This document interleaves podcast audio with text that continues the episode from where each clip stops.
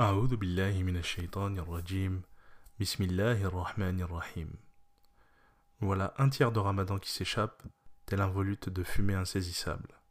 Les jours de miséricorde s'éclipsent pour laisser les jours du pardon s'installer, précédant les jours de protection contre le feu de l'enfer en guise de conclusion de ce mois béni. Comme évoqué dans le célèbre hadith du prophète Mohammed qui dit Un mois dont le début est miséricorde, dont le milieu est pardon, et la fin affranchissement du feu de l'enfer. Nous voici donc à l'aube du deuxième tiers de ce mois béni que le prophète Mohammed nous décrit de la sorte. Dès que la première nuit du mois de Ramadan arrive, les diables et les djinns rebelles sont enchaînés. Les portes de l'enfer se ferment, sans qu'aucune ne reste ouverte, et celles du paradis s'ouvrent, sans qu'aucune ne soit fermée. Un héros crie Ô toi qui cherches le bien, avance. Ô toi qui cherches le mal, va-t'en. Ce jour-là, il y a des gens qu'Allah sauve du feu, et ceci se répète chaque nuit. Ce mois béni, et le jeûne qui l'accompagne pour ceux qui en sont capables, est l'occasion d'apprendre à éduquer son nefs, son âme charnelle, et ce, afin d'atteindre le rang de ceux qui purifient leurs âmes.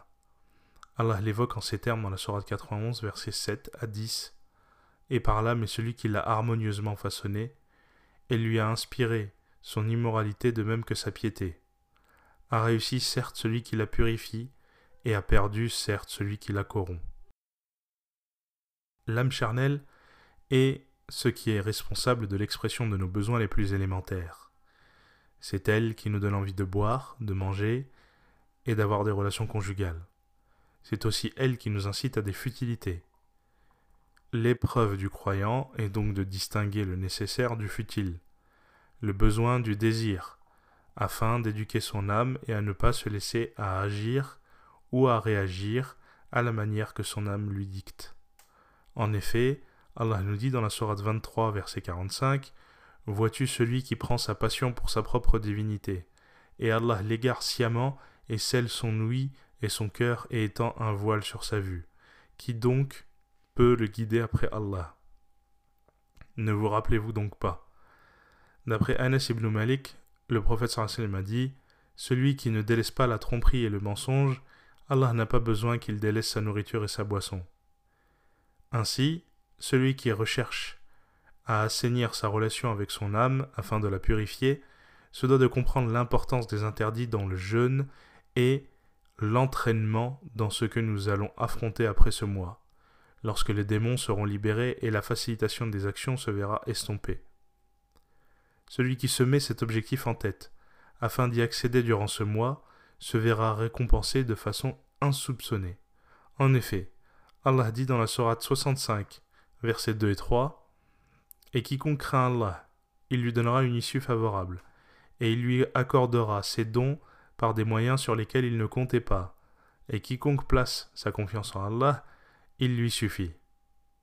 En résumé, toutes ces épreuves, ces difficultés du jeûne véridique ne sont là que par miséricorde d'Allah, afin de nous montrer, par la pratique, comment nous élever et nous éduquer vers la voie du bien, et ce, afin d'atteindre la récompense auprès d'Allah du jeûneur. En effet, Allah a spécifié le jeûne pour lui-même, car il est un secret entre le serviteur et son Seigneur. De même, sa récompense ne sera connue qu'en étant auprès de son Créateur. Dans un hadith Qudsi, le prophète nous rapporte qu'Allah subhanahu wa ta'ala dit Toutes les œuvres du fils d'Adam sont pour lui. Les bonnes actions équivalent à dix actions identiques, sauf le jeûne. Il est certes pour moi, et c'est moi qui en donne la récompense. D'après Sahl ibn Sa'ad, qu'Allah l'agrée, le prophète a dit Il y a certes dans le paradis une porte qu'on appelle Arrayen.